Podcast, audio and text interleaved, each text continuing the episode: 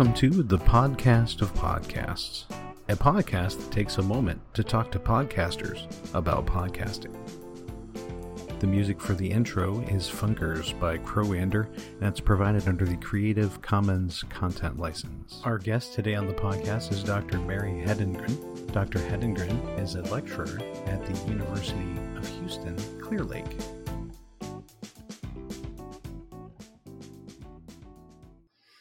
So, hi there, Dr. Hedengren. How are you today? Uh, doing medium. We've got those uh, smoke coming in from California, so the air quality has been pretty bad. Oh, I see. Well, I'm sorry about that. Hopefully, it clears up sometime in the near future, like today, but it may not. Uh, it's quite a fire they've got going on out there. So, um, my podcast is uh, largely about podcasting. In case you hadn't noticed, it's called the Podcast of Podcast for a reason. All of my guests are podcasters. And so I like to get together and talk to them a little bit about podcasting itself. Uh, what is the name of your podcast? So, my podcast is called Mere Rhetoric. And sort of our tagline is that it's for uh, beginners and insiders about the ideas, people, and movements who have shaped rhetorical history. Nice. And um, while other podcasts that I've seen are are in fact almost every interview I've done so far um, is an interview based show. Uh, yours doesn't seem to be that, that at least not frequently. Um, what is the the format of your show, and what's the aim of your show? Well, um, that's actually a good question, and it ties into another question that uh, you sent me ahead of time to think about.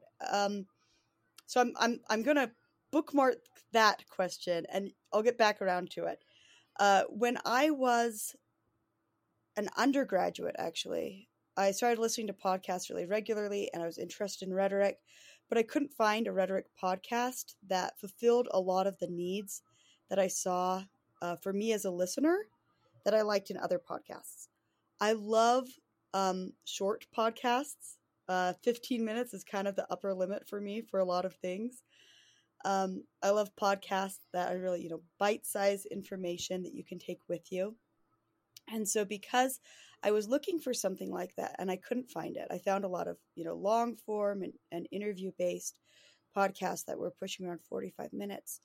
Um, I really wanted to create something that would be uh, short and accessible, about a bus ride length, What's nice about 15 ish minutes or even eight minutes is if you have time, you can string together three or four um, if you're doing a workout or something. But it's short enough that if you have a commute that's about 10 minutes long, you can listen to about one episode. As opposed to having a really long form podcast, something, you know, 30, 45 minutes that people would have to, you know, exit and come back into. So I wanted this to be really bite sized. Sounds like a very audience based consideration. Yeah, well, because like I said, I was in some ways the audience. I wanted to create something that would work for me um, and the way that I like to listen to podcasts and sort of fill that hole. So, where can we find your show? Um, iTunes is probably the best way to find it. I also have, you can go to our Libsyn website. Uh, you can just Google the words mere rhetoric it actually pops up. I'm kind of surprised at that uh, because it's not an extremely uncommon name. But yeah, it uh, it pops up when you Google us uh, or Bing us if you prefer. Um, takes all sorts. So and then you can uh, listen to us straight from the website there. It also has the transcripts. So if there's something that I say too quickly, or if you just wanted to get the reference to something I said, uh, you can find that in our show notes on the website as well. Cool. So then here's the question that I find most interesting in my interview. I'm, I'm, giving everyone pretty much the same questions, but this is the one that that really resonates with me. Um, why podcasts? What is the reason that you began podcasting? What like the the oral mode? What does it hold for you? Yeah, um, this is the one I really I've thought a lot about. Like I said, uh, I loved podcasts before I started recording a podcast, and um, I loved how you could have somebody with you. It's sort of friendly. I love um, hearing the voice of somebody and how they approach it. Uh, I would go for a lot of walks, listening to podcasts or audiobooks.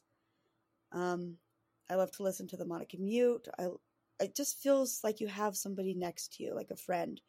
And I think especially with mere rhetoric, I wanted to help people feel like they weren't alone in maybe being, you know, confused by Derrida or um, you know angry at you know somebody else or you know all of this theory that it that it was something human and that it's something that people feel like they can approach and have personal responses and reactions and connections to and that it doesn't have to be something dry or intimidating that it can be comfortable and personal. And i think that the mode of the podcast being able to hear somebody's voice and sort of i guess the tone that i take in my podcast um, of trying to be friendly and approachable to people I, I think it makes the the information a lot more manageable and so yeah uh, that's that's definitely something that i that i thought about consciously.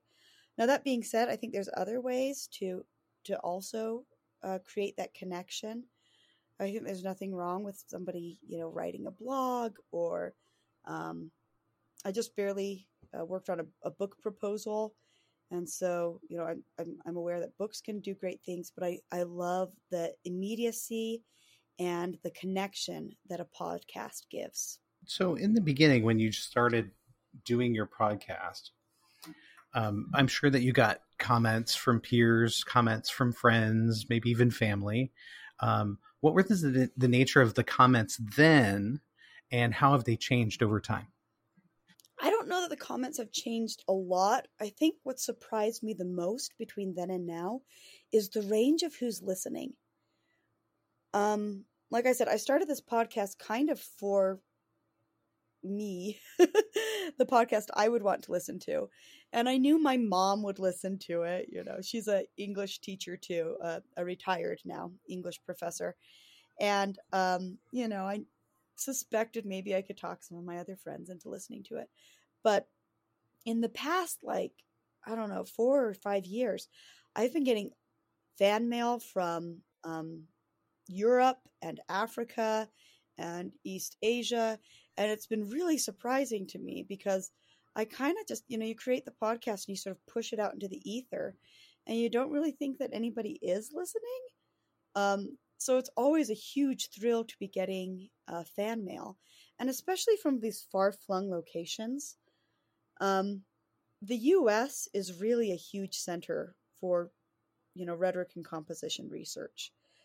Uh, it's still a bit of a novelty in certainly in the UK, um, and in many European countries. Um, Hong Kong is pretty good about having some rhetoric, but there's there's big swaths of the world where there just really isn't much academic study of rhetoric, and so it's really cool to be getting, for example, a couple of the emails that I got from West Africa. They said, you know, this is my introduction to rhetoric. This is how I'm learning what rhetoric even is, and so that's super cool to me that there could be people so far flung, people who are like, almost the opposite of my English professor mom, um, who are reading it and listening to it and getting into it. I think also on the question of family and friends, I thought that only my rhetoric buddies would be into it, but I'm surprised when I run into somebody. I ran into somebody who is by profession a graphic designer, and he said, "Oh my gosh, I love your podcast," and I'm like, "What? Why? I can't believe you're listening to my podcast."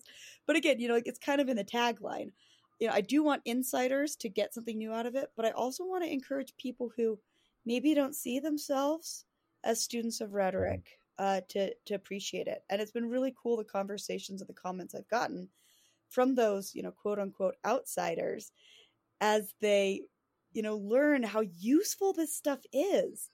Um, I've gotten several comments about specifically the stases of people saying, mm-hmm. "Oh my gosh, this changed the way I."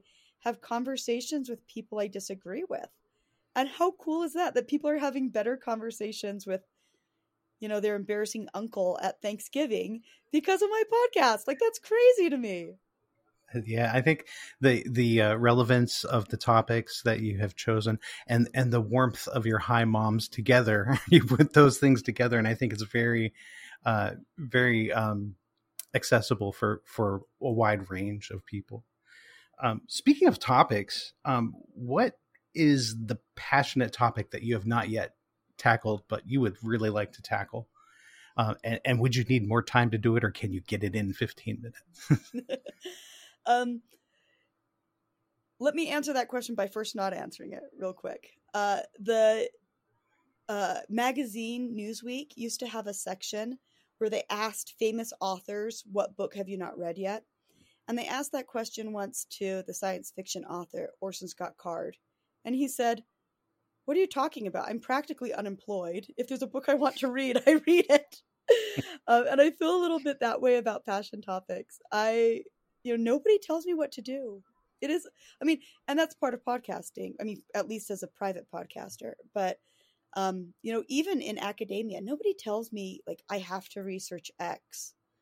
Um, they barely teach me I have to teach something. so I have a lot of freedom and it's so wonderful. This is such a great life. It's such a great career to be able to just, you know, I'm interested in something. I'm going to I'm going to spend some time talking about it. And a lot of the topics that we covered in Mere Rhetoric, especially at the beginning, were topics that, you know, there was a book I wanted to read and I read it and I got to talk to people about it after I read it. So, um, this is a fun trivia fact. Probably our first, I don't know, 60 episodes are all books from my comps. You know, they were all books that were on the reading list I needed uh, for my prospectus. And so I said, well, if I'm going to read it, you know, I might as well give someone else the quick and dirty about it. So um, it, it really became a way for me to digest what I was reading and to uh, help share it with somebody else. And so that's where a lot of the topics come from. And they're things that I'm interested in, um, things I wanted to read, and being able to share it with others. Now, since the podcast has gotten a little more traction, I do in my podcast ask people to send me, you know, if you're a topic they want to talk about. And so I actually keep a, a spreadsheet um, where I have all the topics that I've um, gotten requests for or that I want to do. And then I have a little check mark if I've written it, and then another check mark if I've recorded it, and another check mark if I've pod, if I've published it. And so I have sort of those four columns going on. And there are some topics that people have sent in that I haven't gotten around to yet. Um, and there are some things that I'm interested in that I haven't finished yet. I have a suite about the other eight um, Attic orators because you always hear about the 10 Attic orators, but mostly we focus just on, on, on two of them, the two famous ones. And so it's been fun kind of to get into those other eight. I haven't finished that suite yet. Um, so all, all of my topics I'm very excited about. I do wish I had more time for them. I've had some pretty bad uh, health past uh, two or three years, and I've had two kids into the past three years. So um, that's definitely taken some time from me. Uh, I moved to a new institution and had some uh, obligations there that I had to do. That's taken some time. So every topic I'm super passionate about, but every topic I wish I had more time for. Mm-hmm. You have no idea how closely that parallels the question about what, who's your dream guest that I give to my my other um, uh, interviewees. It's very close. Not wanting to pick a favorite topic and and declare this is my thing. Okay, um, so then I guess now we take a turn toward the technical. Um, what equipment did you start with when you started podcasting? Okay, yeah, this, um, yeah, uh, so this question and the next question about the equipment I use now are sort of mm-hmm. intertwined. And in fact, it's not like a straight linear, like, now I get better equipment. It was, I actually had a little bit of a, a hump where what I started with and what I'm using now is the same. Um, so like I said, telling the, you know, the story of how I got into podcasting, it was something I wanted to do. I actually asked other people to make this podcast because I didn't think I was equipped for it. Uh, physically, in terms of equipment, and also in terms of skills. I'm not an especially technical person. I mean, I know how to use my VCR level of things, but I've never been like a huge early adapter. I often have to ask my brother for computer support. Um, so I didn't think I was really qualified. And so I would actually talk to my friends who were doing digital rhetorics and multimodal rhetoric and be like, hey, somebody should make a short form podcast, topically based, getting into rhetorical theory and history. And I actually tried to get like three or four other people to make this podcast because I didn't think I was qualified. Um, but finally, when I was in grad school, I said, you know what? Like, I think I can do this. And so I scheduled an appointment to talk with somebody who I knew did a food podcast, one of those digital rhetoric people who was at grad school with me at UT Austin. And I talked with him about, you know, 15 minutes about what software he uses. And he recommended um, that I use Audacity to do my editing with. Um, he showed me some different options with mics and stuff. And he said, but honestly, if you wanted to, you could really use your phone um, at the time and so I said, okay, you know, I guess I could do this. So really, I shoestrung it together, um, cheap as free. Um, I originally would record on my phone, and I started recording. This is a tip from Cynthia Selfe, actually, with a blanket over my head, just to create that dampening space. And so I would get into a little tent with my phone, and I would record, and then I would download it onto my computer and use Audacity to edit. Um, over time, computer speakers got better. So I was able to cut out that step of recording with my phone and just record it straight onto my MacBook Air. Again, I would often toss a blanket over my head, especially if I was recording with AC, like you were saying. Mm-hmm. Um, recording in a car is actually another good sound booth. Uh, if you think about it, a lot of times when you're in a car, you don't hear a lot of the noise outside. So if you can go to like a parking garage or something with your car, that works as a pretty good sound booth. Um, and Audacity has a lot of really cool features in it. Um, as you probably know, they have um, some sound reduction features. They have um, some good editing tools that you can use, fade in and fade out. I use in my podcast, um, and cut. The other shoestring thing that I, I learned over time, and this is a good, you know, here's a little pro tip for life for your listeners. Uh, I used to, when I edited, listen to it over and over and over again to try to find where's the place where I need to cut. But usually I know when I'm making a mistake, like when I say something that's wrong. Um, and so I, what I started doing, and I'm going to warn you about this, it's going to be a little bit loud. um, I clap three times loudly. I just go, and I can see that in the squiggles of my recording. And so I can go back to where I see that spike. And that's where I know that's the place where I need to edit. So if I stumble my words or if I say Socrates instead of Isocrates or something like that, I might just go, wait, hold on. And I have the those three claps that I can go to and edit um, whatever was near it. So that really got me through a lot, and that shoestring uh, strategy. And like I said, that's what I use now. Um, it's pretty good. Uh, it's pretty adequate. I like to think of it as like having a steak at a barbecue. Like it's good. It's a good steak. But for about a year and a half, I had like the steakhouse experience. okay. um, when I was at UT, I got a grant through their humanities department to be able to record the podcast in an actual sound studio. They were really pushing to try to get more content uh, associated with their humanities department. I had two student employees in the booth who were able to adjust levels and um, add sound effects, which I really loved that they were able to add sound effects in. Um, and that was like that was like the steakhouse. That was the premium. That was the you know, $100 steak version of recording. And they did all the editing for me, and they were just wonderful. And bless them. Jacob in the booth, wherever you are now, thank you. Um, when I came to my new institution after grad school, they didn't have those resources. They had, they do have a, a television studio that they were trying to have a section for sound studio, but actually, it's right next to an air conditioning unit there's a big window, and so you get a lot of noise from the window. And I prefer to record in my car or underneath my blanket than the the space that they have for me there. Uh, I did get a student intern for one semester, um, but you know, really mostly I prefer to do it myself. With a student intern, it was cool to work with him, but I felt like it was more a teaching experience for me where I was able to show him how to do podcasts and how podcasts work and how to, um, you know, edit and think about them than really that it was uh, that same steakhouse experience that I had when I had dedicated student employees who were really uh, first rate at their stuff. So, really long answer to answer both of your questions. I mm-hmm. started on a shoestring budget. I'm back on a shoestring budget. It's fine. It's great. Um, it's adequate.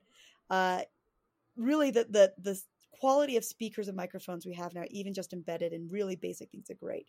I am so grateful that I had that peak where I had the um, the steakhouse experience of having the great speakers, the great um, student employees, the great equipment, the wonderful microphone. That was wonderful.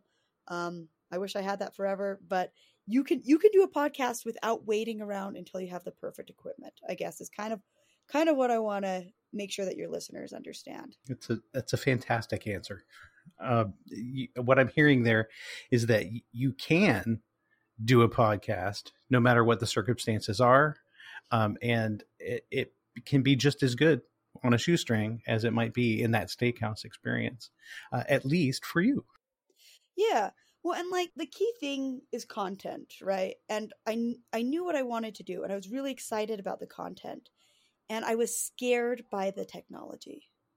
You know, I was intimidated that I wouldn't have the right equipment, I wouldn't have the right skills, and that held me back from doing it for you know two or three years when I might have started earlier once I had the confidence to just do it with what I had and get started and not let perfect be the enemy of good, um, just go for it. You know, try it out. And if it doesn't work, we'll try something else. So, uh, what are your thoughts about the aural mode um, and, and its place in composition in the classroom and and maybe academia or business tech writing whatever whatever your uh, zone uh, is uh, where do you see your um, the oral mode of communication involved in in what it is that you do in the classroom. So I, I, I, do teach a freshman writing class. I teach a business writing class. I teach advanced writing.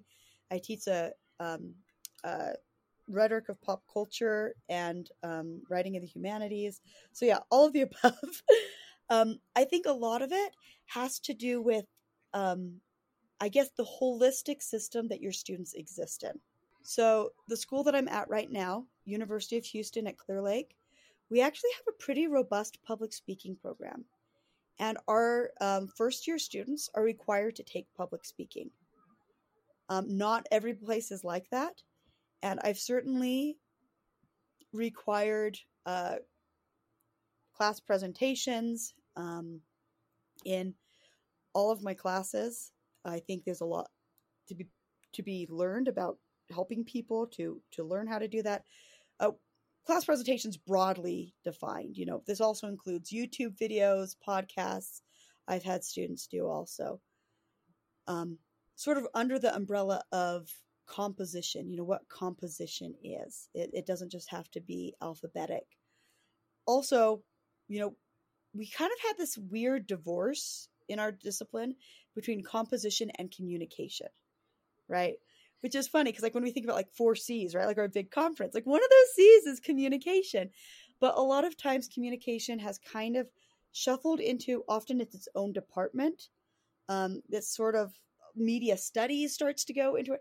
And so our field is so I mean cross disciplinary isn't even really the word. Multidisciplinary, adisciplinary, um, I don't know, we're like little beggars and thieves and lenders and everything from our discipline goes in and out of all these other different disciplines.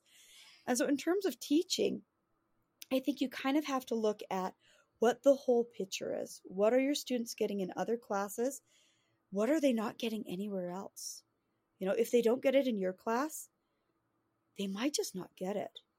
There are some students who are awesome who will go out and read Wikipedia and go down the rabbit hole, but sometimes they just won't. Um, and so, for example, you mentioned business writing. My business writing students, I do a mock interview with them. And at first, I felt a little bit like, ah, is this really, you know, like the purview of business writing? Specifically, the name of the class is Written Communication in Business. And so I was like, and so I was sort of hedging it by saying, okay, there's a lot of writing preparation you do before an interview. Like you should write out sample questions you might get, write out sample answers you might get. But mostly, I realized if they didn't do a mock interview in my class, there was no other place where they would do a mock interview. Um, and mock interviews, as you probably know, are just so useful um, in helping somebody before they get to the actual thing. Mm-hmm. And they could go to our council uh, career center and do a mock interview on their own, but they just they weren't doing it in any of their other business classes. And so I said, you know, if it doesn't come anywhere else, it's got to be here. And contrast that to the freshman experience, mm. where I think in my freshman classes, I've pulled back a little bit from oral communication because I know they're doing such a great job in the public speaking class, um, helping them with presentations and extemporaneous speech and all sorts of stuff that they're really, you know, getting in those other classes. So I can't say like definitively what is the place of oral communication in any of these fields or any of these classes because it kind of has to do with the whole um, milieu in which the, the students are existing at that time. That's fantastic answer. um, so then uh, a little context for the next question. My students will be creating their very first podcast in my new media rhetorics class this week, this uh, fall, and um, many of them are going to be brand new to it. They have no context whatsoever other than phone calls and things. You know, what, what does it take to make a podcast? Um, what advice other than the blanket which is a great tip and having a nice uh, secure space to do their their recording in uh, what is another uh, one of those down and dirty tips for podcasting on a shoestring for my students who have no experience i think um and this is yeah okay so my my top tricks the blanket the car you know you can probably do more with your phone or your computer than you think you can clapping as a, when you know that you need to edit something. Those are probably like my best like technical tips. But I think also um, write it out before you do it. I originally just sort of had like some bullet points and my podcast was pretty extemporaneous.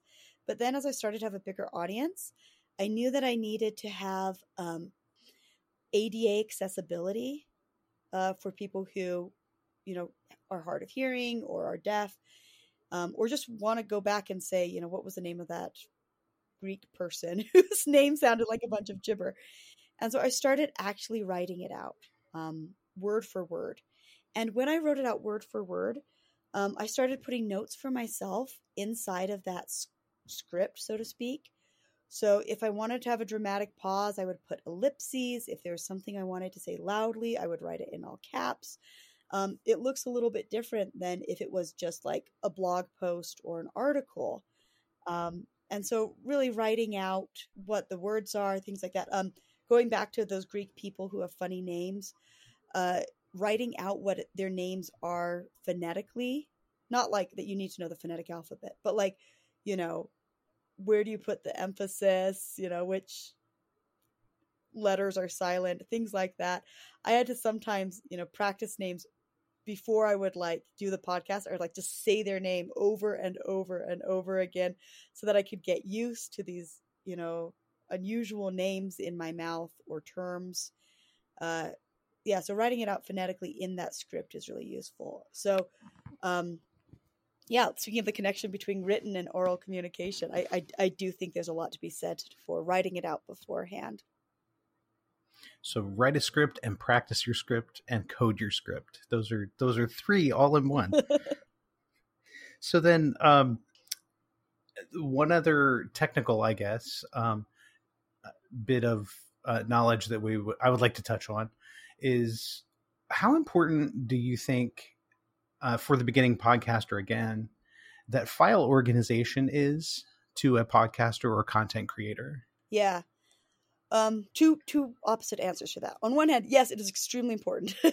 As I said, uh, I do keep a, a, a, spreadsheet. I have an Excel sheet where I list, you know, topics, whether I've written them, whether I've recorded them, whether I've published them, because sometimes I'll have time to write it out, but I don't have time to actually sit down, be quiet in a quiet space and record it.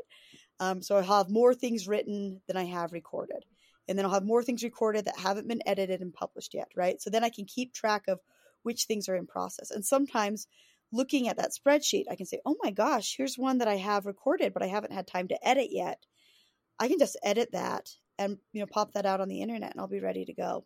So uh having that organization has been very, very, very useful for me. The opposite answer is thankfully um my MacBook Air knows that I'm going to be a disorganized person a little bit. And so being able to use the search function and search for the title of my file or even um, because I have the script, uh, some of the key terms that I know are in the file. So, for example, um, you know, I have several podcasts that are going to mention Aristotle. So I can go through and search for, okay, where do I have in my mere rhetoric folder where do I have all my Aristotle podcasts? You know, oh, here's one that's about on rhetoric. Oh, here's one that's comparing um, the Protagoras to Aristotle, you know, or something like that. You know, so I, I I can see where I have crossover between these different topics through the wonders of machine learning and search. Mm.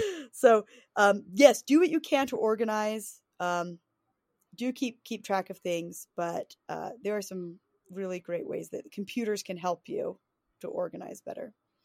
So then, in addition to good good file storage and file organization, we also can think about things like um, keywords, um, hashtags, remembering the the intertextuality of what it was that was in that thing that you're looking for, so you can search those keywords as well. Yeah, yeah, absolutely. And I do, you know, like I, I mean, I'm not ex- entirely unorganized in where I keep my files. I do, I do have a mere rhetoric file and I do have you know the audio files and the written scripts in that file. Um, I also, like you said, you mentioned hashtags. So things that are part of a suite. So like my eight attic orators, the other eight, they're all labor, labeled other eight, and then whatever it is. When I had that steakhouse experience of being able to have like a real recording studio, I re-recorded a lot of my podcasts, and I marked them with the tag new and improved so we have, you know, the the older version of a podcast, say about Habermas, and then I have my new and improved version about Habermas, and so that way I can tell, you know, which was the one that has the better audio quality. Okay, here it is, the, the hypothetical question. So you have developed a time machine or come into a, uh, the possession of a time machine. It can only go to one place. It's going to go back to uh, the the moment before you walk into the first place to make your first podcast. And it will only be there for one minute. so you get to go visit Mary before she starts to do her first podcast. And with, um, but a short bit of advice before the time machine leaves again. Uh, what would you tell Mary before she begins this trek? I think just don't be scared. You know, don't be intimidated by this. It's absolutely something you can do. You know, uh, keep experimenting. You'll figure figure out what works for you. Obviously, you know there are, there are technical tips and tricks, but a lot of it is just you know figuring out what works for you and not not being afraid, not being intimidated by it. And I think your students are so lucky that they're going to be in a position where they're you're kind of pushing them down the slide a little bit to help them to see how fun it is um, when they might be apprehensive to do it by themselves and just breaking that uh, insecurity of trying something new. Podcasting is absolutely something that anybody can approach successfully. So then here at the end of our interview uh, are, is there anything that i uh, should have asked you? Is there anything that you would like to add? Um I don't know. It's it, like I'm really glad that I had this opportunity because I've been thinking about it, you know, all week. Uh, how fun the podcast is, you know, how much I really like it, and um, just what a joy it's been in my life. And I can't believe I I took so long to get started. Um, I can't believe how hard it is now to find the time to do it when it's something that I I do truly I enjoy. I enjoy a lot. Um, I always feel a little bit of guilt that I'm not publishing as regularly as I used to. but there's just so much pleasure in it. There's so much pleasure in doing it and hearing the feedback. I love I for the first time in ages since you asked me to to do this interview. I actually went through and started looking at some of the reviews on iTunes. And it's just, you know, it's just heartwarming really to see people say, "Oh, you know, this podcast helped me get through my own comps, you know, or this was just the thing I needed in grad school and this is what I listen to on my commute and it's so fun." And it's just wow, like what a I mean, ego boost for starters, but like how cool to see that this thing that I really enjoy, other people are really enjoying too. And it's just so fun. It's so fun. I'm so excited for you on, on, on this podcast about podcasts. I'm excited for your students to have the opportunity to get involved in it. Well, thank you very much for taking the time to uh, have the interview with me. I do appreciate it very much, and I appreciate your time. And I hope that to hear lots more mere rhetoric in the future. You and me both.